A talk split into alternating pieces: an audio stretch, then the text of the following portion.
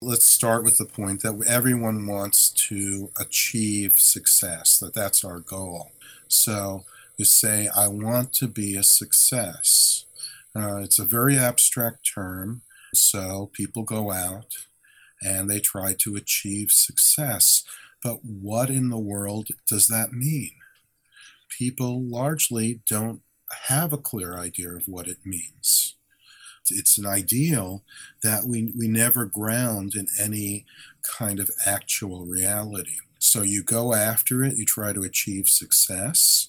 You know, an individual may um, become rich, famous, popular, um, have a nice family, and have a wonderful house, you know, and all, if you, whatever it is, and have all these achievements, and yet you never really know, well, when is it that I've achieved this goal of success? And and and not knowing leaves you feeling kind of empty. And it's like I, I still don't know that I've achieved it.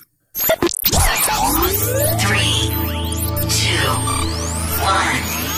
Welcome to the Mind for Life podcast. The Mind for Life podcast, where your thinking can change your life. And now, here's your host, Jeff Bogazic.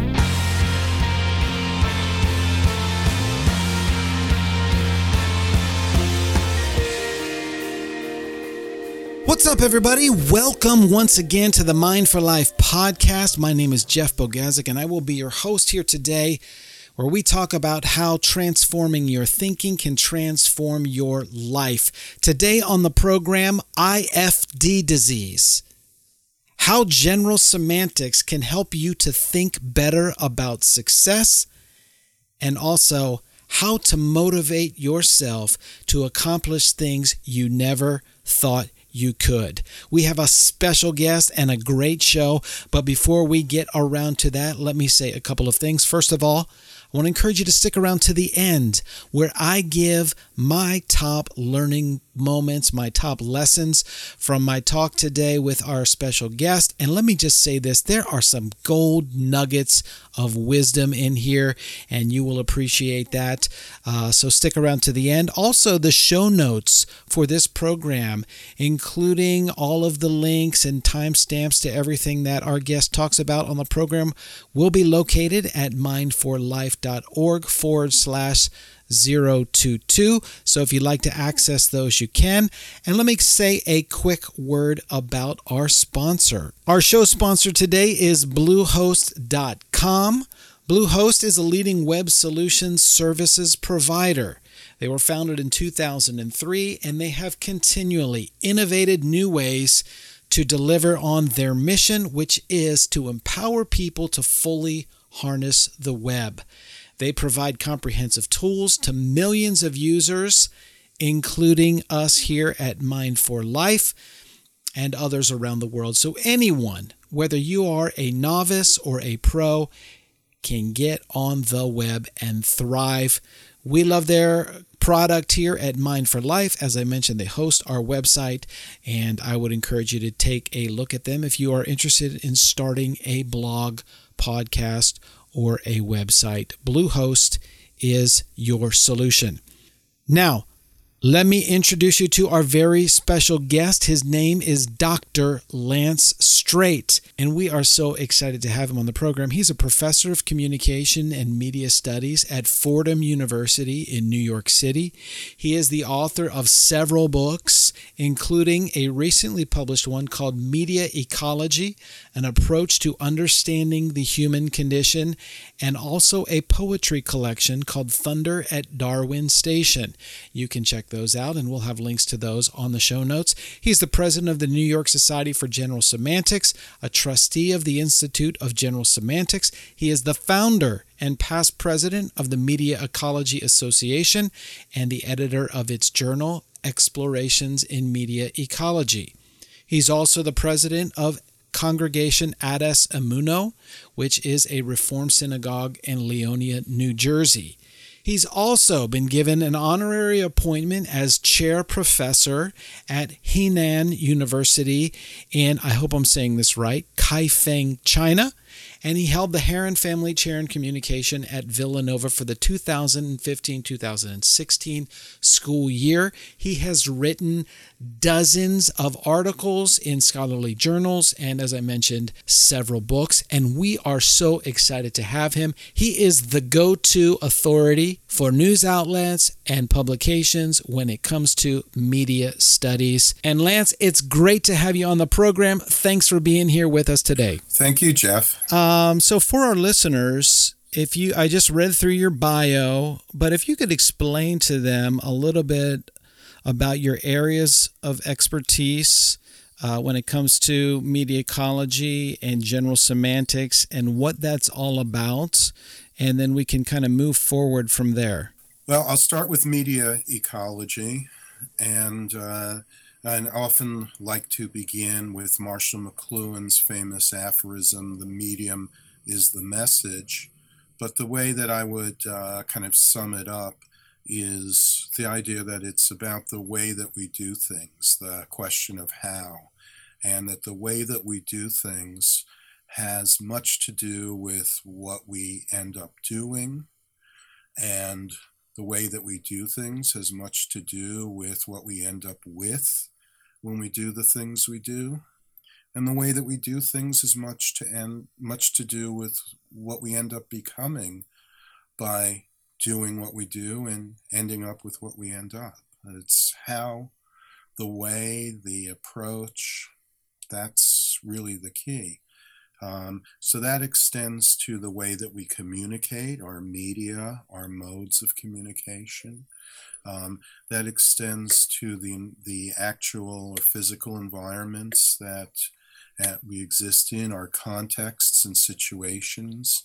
It extends to the codes that we use, uh, including language. And as uh, uh, in conjunction with media ecology, general semantics is very much about uh, taking a, a kind of conscious attitude towards the way that we use our language and what we um, take in from the outside world and, and then how we act on it. Okay, so give an example, if you would, of for the layman, kind of how uh, you might use general semantics or how you might think about that when you're employing language uh, in your life. Well, I use it all the time. I mean, certainly part of it is to not take words for granted, to understand that the definitions of words are not something that's handed down from on high, and they don't come from Moses or from God. Uh, they are human inventions. Um, that words are tools that are created, um, used for different purposes, and uh, so we don't have to be a slave to them. We can use them as we see fit if we take control of them. Uh, and uh, to really think about how we respond to words and and to stimuli in general you know how we respond to things in our environment um, and, and to do so i mean what general semantics tries to get us to do is to not uh, employ sort of knee-jerk responses to to things, but to really reflect on and uh, on what we're how we're responding, our reactions to things, to other people, to reflect on them, to be critical of them, and to think about how we evaluate our things in our world, how we evaluate our world, and, and uh, try to do a better job of it. Okay, that's a good launching point because what we do on this podcast is kind of explore that very perspective when it comes to success. So, how are people defining success? How are they thinking about it? When they use that term, what do they mean? And how does that affect? you know what they do and how they live their life and how they set their goals and things like that so talk about that in regards to success and what a general semantics perspective might be able to um, how it might be able to help someone when they are you know, choosing things in their life, how they live and everything based on that definition? Well, it, it's a very good example for general semantics, um, although I'll preface it by saying that, uh, you know, when I talk about this in class, and say, you know, uh, I might start by asking how many of you um, have success as one of your goals? Um, and uh, of course, everyone raises their hand, and uh, and I point out that um, you know this is very much a part of our culture, um, and that it actually would be an act of courage, I say, for someone to say, I don't really care about success, because um, it's so much a part of our culture. But given that, you know, let's start with the point that everyone wants to achieve success, that that's our goal. Um, one of the early general semanticists, Wendell Johnson, um, talked about what he called the IFD disease. IFD stands for uh, idealization, frustration, and demoralization. Um, and that this is a process that that occurs uh, when we use kind of high level abstractions like the word success. So you say, I want to be a success. Uh, it's a very abstract term, um, and so people go out and they try to achieve success. But what in the world does that mean? And nobody, I shouldn't say nobody, but people largely don't have a clear idea of what it means. Um, and that's what's meant by idealization. It's a term that is so abstract that it's, an ideal that we, we never ground in any kind of actual reality.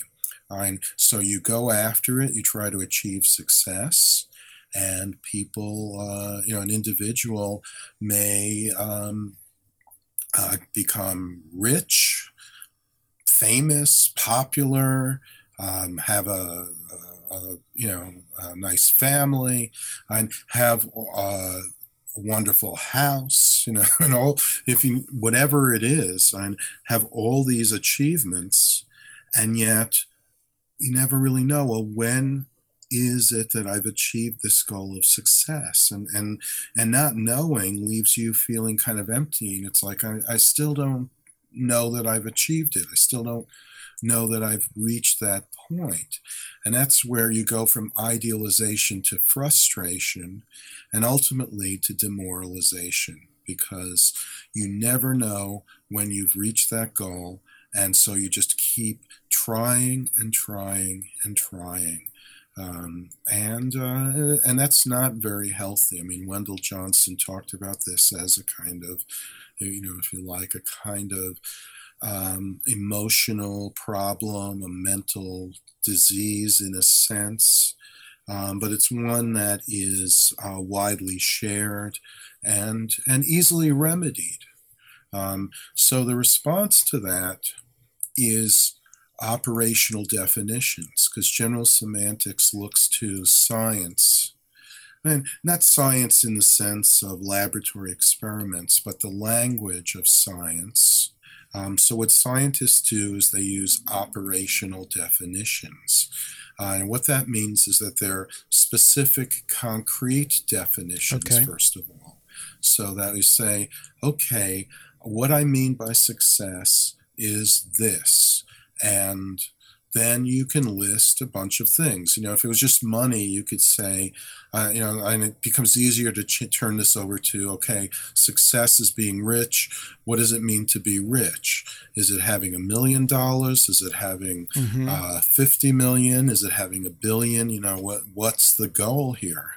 By specifying a concrete uh, goal that is a goal where you can point to it and say, I've achieved it and that allows us to know when we've achieved the goal.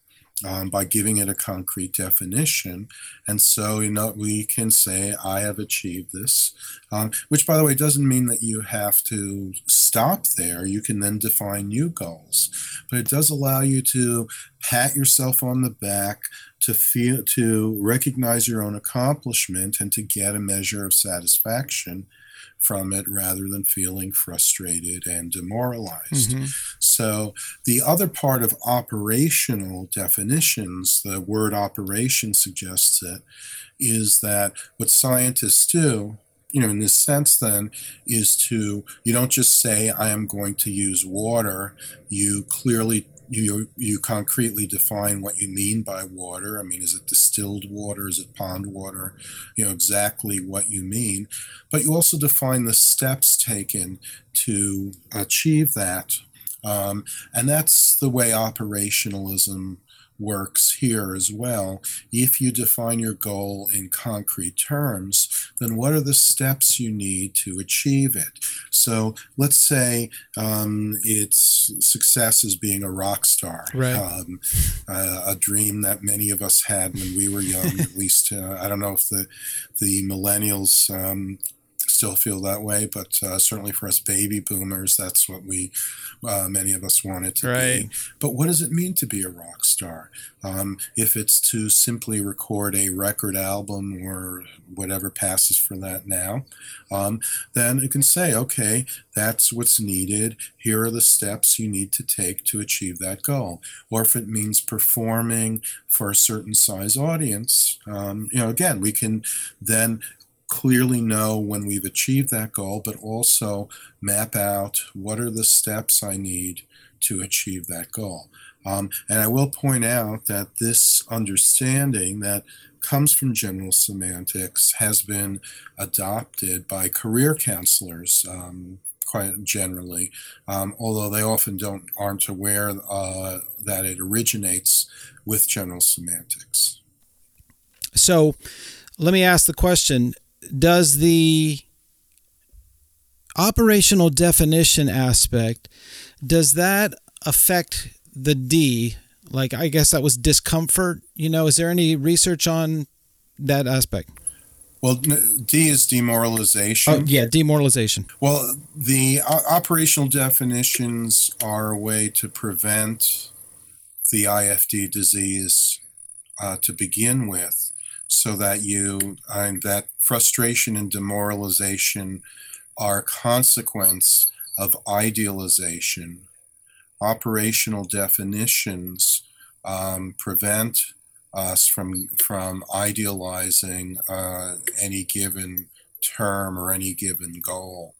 Um, now, it's not always practical, but um, you know, when you think about, say, love is another example, that uh, you know, people, I want to have love, but you know, um, how often do people get hung up on that you know what is true love and and really idealizing uh, relationships and uh, looking for something that uh, some ideal of perfection that uh, doesn't exist you know that we so it's an effort to bring us back to ground us in the real world. Now it sounds as though that sounds similar to like a stoic philosophy when you talk about you know having realistic expectations or don't expect too much does it come out of that philosophical school at all or no I think you could see the parallels, but uh, I wouldn't say that it really comes out of it. Um, as, I said, it, it is derived from, I mean, it's an attempt to take scientific method and generalize it to uh, all of human activity, to human relations.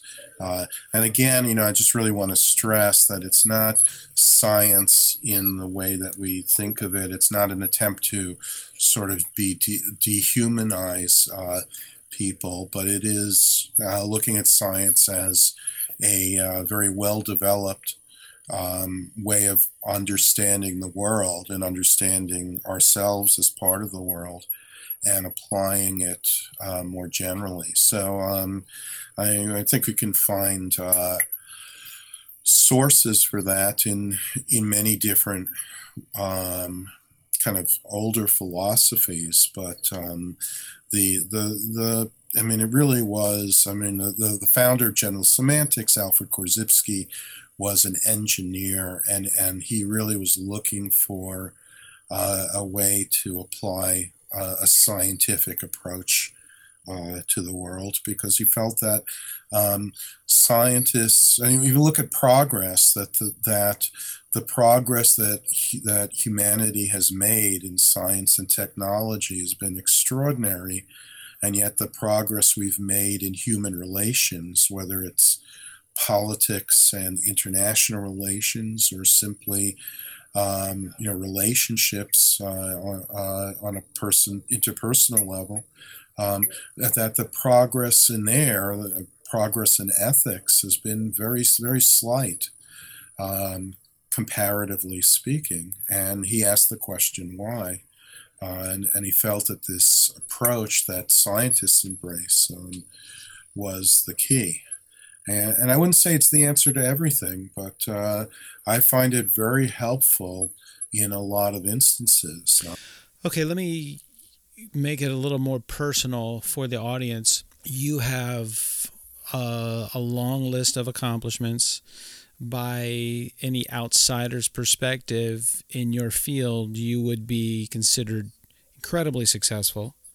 What is your operational definition of success and how does that kind of direct you? Uh, well, um, you flatter me. Um, and uh, I'm, I, I mean, to be honest with you, I don't think about success that much um, as a concept. I mean, there were um, specific goals along the way the, uh, that started with getting a tenure track position at a university um, and then getting tenure. Um, and, you know, on the other end of it is publishing a book and then publishing another book and uh, uh, starting the Media Ecology Association. Um, so uh, starting a journal, which was Explorations in Media Ecology. Um, so I tend to look at things as a series of tasks that need to be completed. Um, what becomes, you know, where I kind of run into problems is, you know, in the sense that they're, they're the, t- the tasks multiply and never seem to end.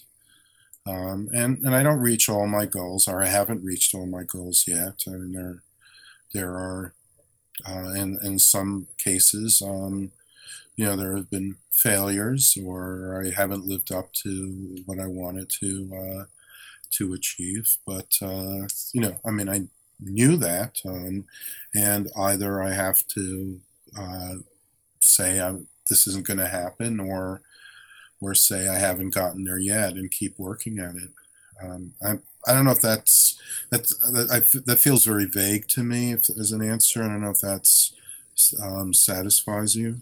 Yeah, it's a different, very different perspective because it's a different way of thinking. I think that you would typically hear, you know, because most people, it at least appears on the surface, they're chasing this dream of success rather than um, maybe looking towards substance through one of the guys that I interviewed said it this way. He said there's a there's a pursuit of status rather than a pursuit of substance.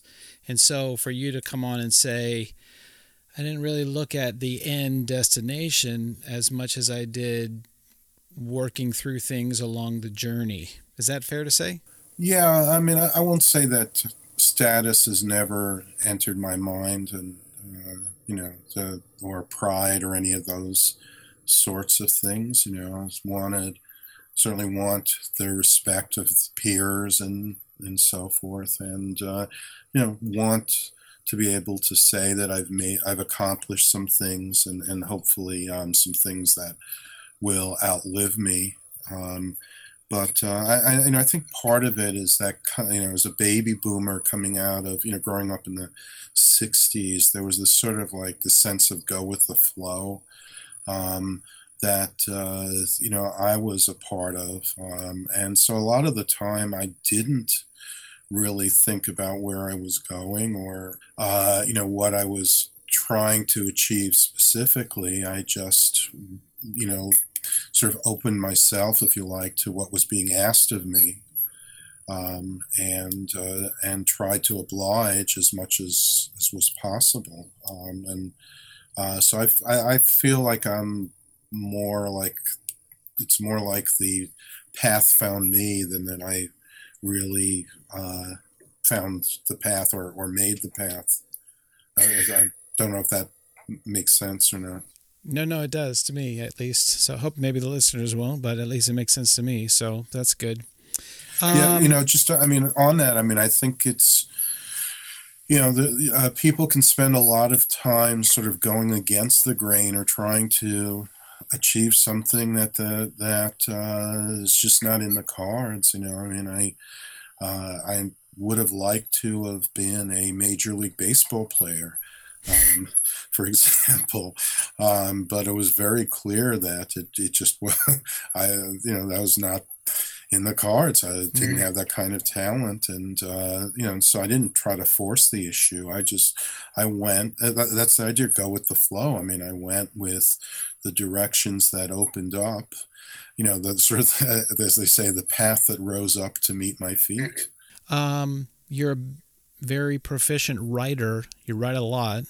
How do you find motivation? Uh, by committing to to things. I mean, that's the biggest one. Is the uh, you know they say I'm going to do something, or I promise people I'm going to do something. Um, that that's the most the strongest motivation is uh, you know, and I I try to. Uh, I, I do have a strong sense of obligation. So um, if I say I'm going to do something, um, I, I, wouldn't say that I've uh, never failed to deliver. There have been a few occasions where I just couldn't do it. Um, but I'd say, you know, most of the time, um, when I say I'm going to do something, I do it.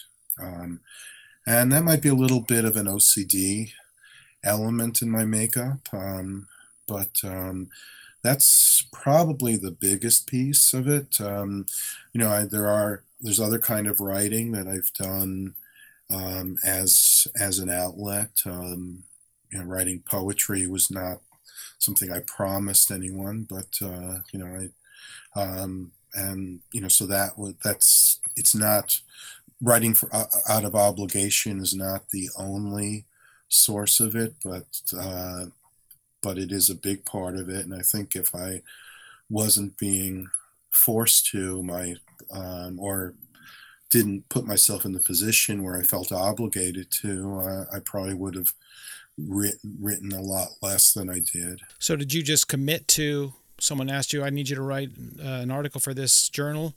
Okay, I'll do it. Yeah, yeah, that's that's that's what happens. Uh, I mean, I'm I don't again I don't always say yes, and and I, and there's some times where I I say yes and and can't come through with it. Um, but uh, uh, you know, again, I mean, the vast majority of the time, I, I try to uh, you know I try to make good on these promises, and uh, and I probably overcommit. Um, but uh, you know that that's what forces uh, the outcome rather than I, I found that there there are so many people who when you ask them will you do something?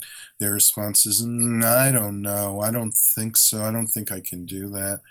Um, and then there are other people who say you know yeah I can do that. I mean you know uh, somebody asked me to write on a particular topic and even if I've never written on it before I mean I tend to think well that's that would be interesting. I mean I, I can do that. Um, it's it's hard once I get started, but it's great once I'm done with it. And uh, uh, I was just reading something, and, and it's very much to the point where they're saying that uh, they were criticizing was a compos about teaching composition, and the the person was criticizing the idea that you have an idea of what you want to write about, and then you write about it, because writing is how you know what you think. It's how you learn what you think. And and for me that's that's like one of the great motivators is that process of discovery it's what comes out of it um, that you don't know is going to happen until you sit down and write, and and that's that is such a payoff for me. Well, that's pretty cool. Um, I don't want to take too much of your time here. You've been incredible, and I think a lot of value. Uh, I've learned a ton, and I appreciate your time. Uh, so, if you would just tell our listeners what you're working on now and maybe where they can connect with you if you're on i don't know if you're on social media or any of that stuff or they can follow anything but uh, i know you have a blog so maybe we can talk about that a little bit. Well i have a blog um, it's uh, you know i um, started about 10 years ago and i didn't even you know as a colleague of mine uh, said you know you should start a blog and i said i didn't even know what for but uh, okay. Um, so it's called Lance Strate's blog Time Passing, and uh, and and I've not so great about it anymore. I mean, sometimes I post a lot, and sometimes not so much, but. Uh, um, that's not bad, and uh, and it it actually helps me sometimes to get material that I use later on. Um, and you know, I'm on all the regular social media, you know, Facebook, Twitter, uh, LinkedIn, and I have a YouTube channel. Not that I do all that much with it, but uh, you know, I got some stuff on there. Uh, Google Plus. Are you are you working on another book now? You just tell what you just recently published, and what if you're working on something else. Well, just uh, this past July, um, my newest book was published. It's called Media Ecology an approach to understanding the human condition. Um, so I'm very proud of that, and I hope uh, folks will buy, buy a copy. It's published by Peter Lang, but I'm available through you know all the usual suspects. Let's not give them any plugs. You know, you know where to find it. I mean, it's on Target. Can you believe that? They, they I'm looking at it. You know, I mean, it's there on all, all the regular booksellers. I see Target. Target is listing it. Well, that's cool, I guess. Um, but uh, and I've been working with the New York Society for General Semantics. Um, I organize uh, sessions, uh, program sessions in in New York City uh, for that group. Um, and uh, so we have some fun with that. I mean, I'm also a trustee of the Institute of General semantics. So, uh, you know, I recommend checking out both of those organizations. And if you if you're in New York, you know, you can uh, come to. I mean, you go to the New York Society for General Semantics website, and you can subscribe and come to events. Uh, we really have some very nice events going on. Um, even if you're not, there are resources available from that website and also from the Institute of General Semantics website. Um, and uh, a few months ago, I took over um, as, as, editor of Explorations in Media Ecology, the journal of the Media Ecology Association. Um, it's a journal that I started. Um, and and that was sort of like a sudden thing where the person who was supposed to be the new editor uh, was unable to uh, to actually do the work or did you know uh, do the job. Um, so I said that I would uh, return and uh, and, uh, work on that. So that's another kind of big project that's going on uh, right now. Um, and uh, I have other book projects in the work works. Um, one that I've been slow on um, is a book on cyber time, you know, which is about time and technology. Um, that's that's been in the works, and uh, I um, um looking uh, to uh, get more work done on that over the coming year. Um, an- another thing that I've been wanting to do is I've published one book of poetry, but I have a lot, a lot of more material, and I've been wanting to put together um, the next uh, poetry collection for publication uh, as well. Um, and then there's like a multitude of other things, some things I probably forgot about that I agreed to that I'll get reminded about uh, a little later on, like where's this article or where's that uh, thing, and and I'll say okay, you know, and and uh, come up with that. Good. Well, thanks so much for being on the program, man. It's been really great talking to you. My pleasure, Jeff. Uh, good luck with with this podcast and and with all your other work.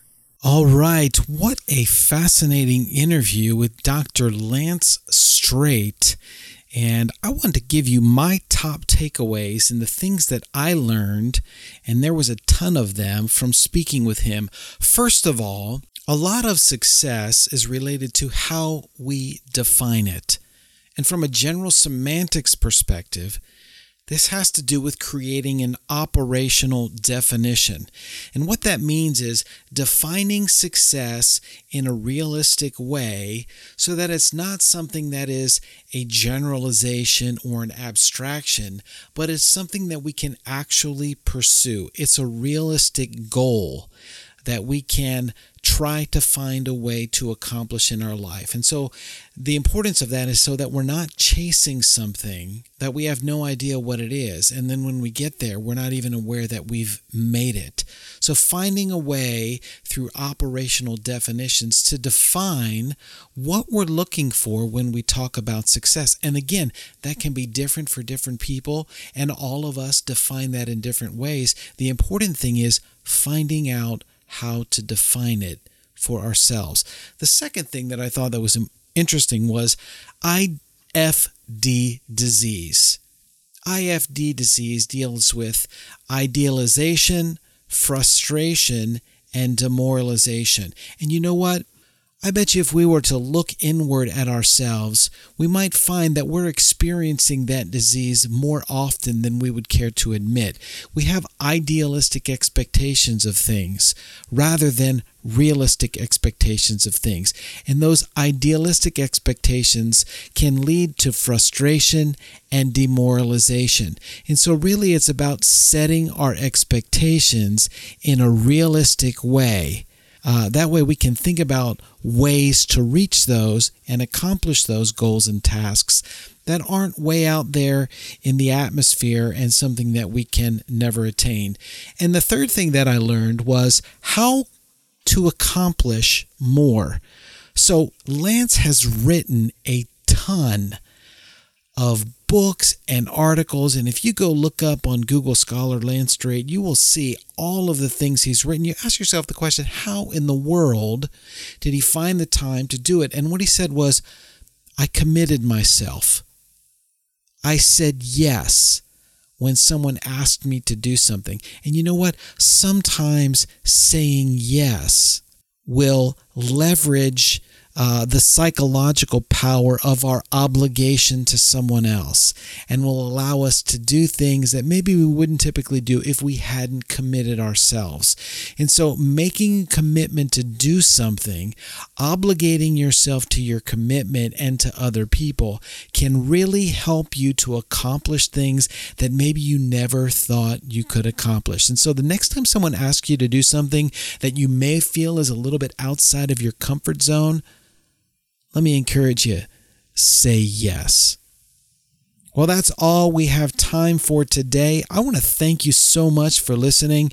Uh, this has been a wonderful opportunity for me, and I hope you've learned a ton from it as well. Again, the show notes for this program are located at mindforlife.org forward slash 022. You can click on over there and check them all out. You can also sign up for our weekly personal development newsletter uh, right there on that page. And so uh, we would encourage you to do that. Finally, click on over to iTunes and if you would please hit subscribe. And while you're there, leave a rating and review this podcast. I read all of those and I want to make this the absolute best it can be for you and for your development and growth.